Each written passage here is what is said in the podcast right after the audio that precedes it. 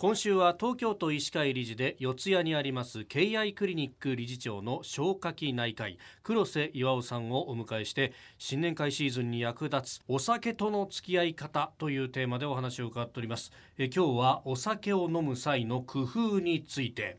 先生まずすきっ腹にとかって、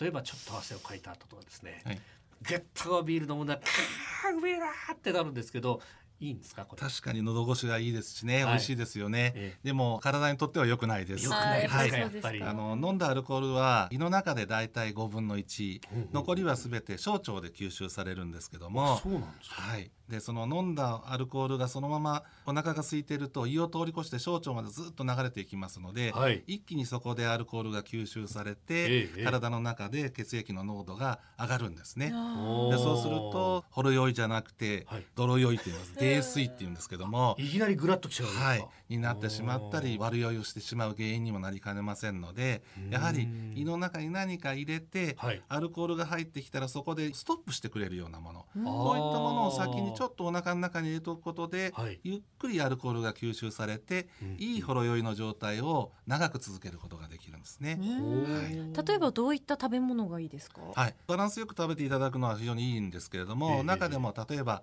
キャベツですとかあのお野菜なんかをよく噛んで召し上がっていただく。そうすると小腸に急に流れていくのを邪魔してくれるんですね。はい、でまあそれ以外に例えばチーズとかあるいはヨーグルトみたいな、あの乳製品を少しこう胃の中に入れておくと、あの胃の表面を保護してくれたり胃酸がたくさん出過ぎなかったりあるいはそのアルコールを中和してくれたり、まあ、いろんな農作用がありますのでこういったものもよろしいかと思います。あと私あのお酒の飲み方で聞きたいことがあるんですけれども、はい、よくあのちゃんぽんが良くないって言うじゃないですか、はい、そのいろんなお酒を組み合わせて飲むみたいな、ね、飲むみたいなハイボールも美味しそうだしカクテルも美味しそうだしあでも日本酒も飲みたいよねやっぱりってなるといろんなこう、ごめんなさい。なんか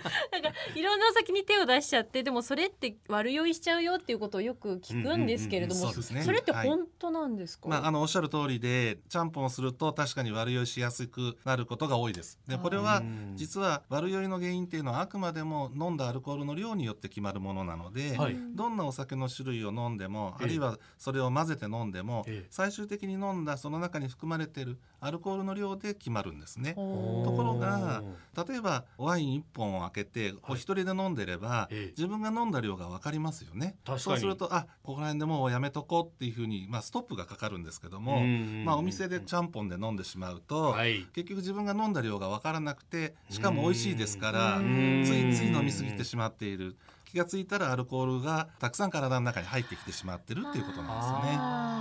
なるほどね。その可視化できない部分で歯止めが効かない。はい。はい、確かに。でそうやって飲み過ぎちゃうと翌日の仕事にこう 支障をきたすわけですよ。はい、まああの誰とは言いませんけれども朝の番組やってた赤い顔で会社に出てくるやつがいと、まあ昨日の残ってんだろうみたいなね、うん、えー、人がいたりもしますけれ？ども。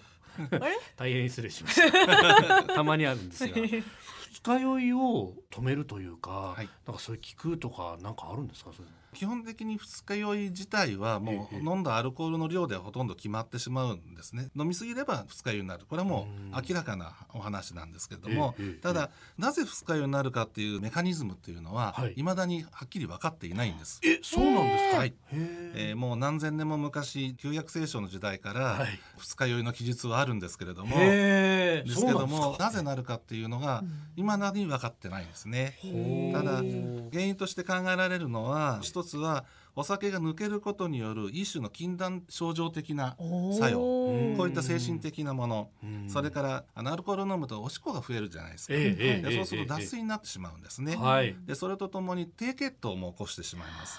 でそういったその脱水や低血糖による症状それからホルモンや電解質がその異常になるということも知られています結局そういったものがまあ複雑に絡み合って二日酔いになっているというふうに考えられるので、まあ基本的には飲み過ぎれば二日酔いになるというふうにしか言えないんですね。なるほど反省します。敬愛クリニック理事長黒瀬岩尾さんでした。明日は飲酒の際に注意したいことについて伺ってまいります。先生明日もよろしくお願いします。よろしくお願いいたします。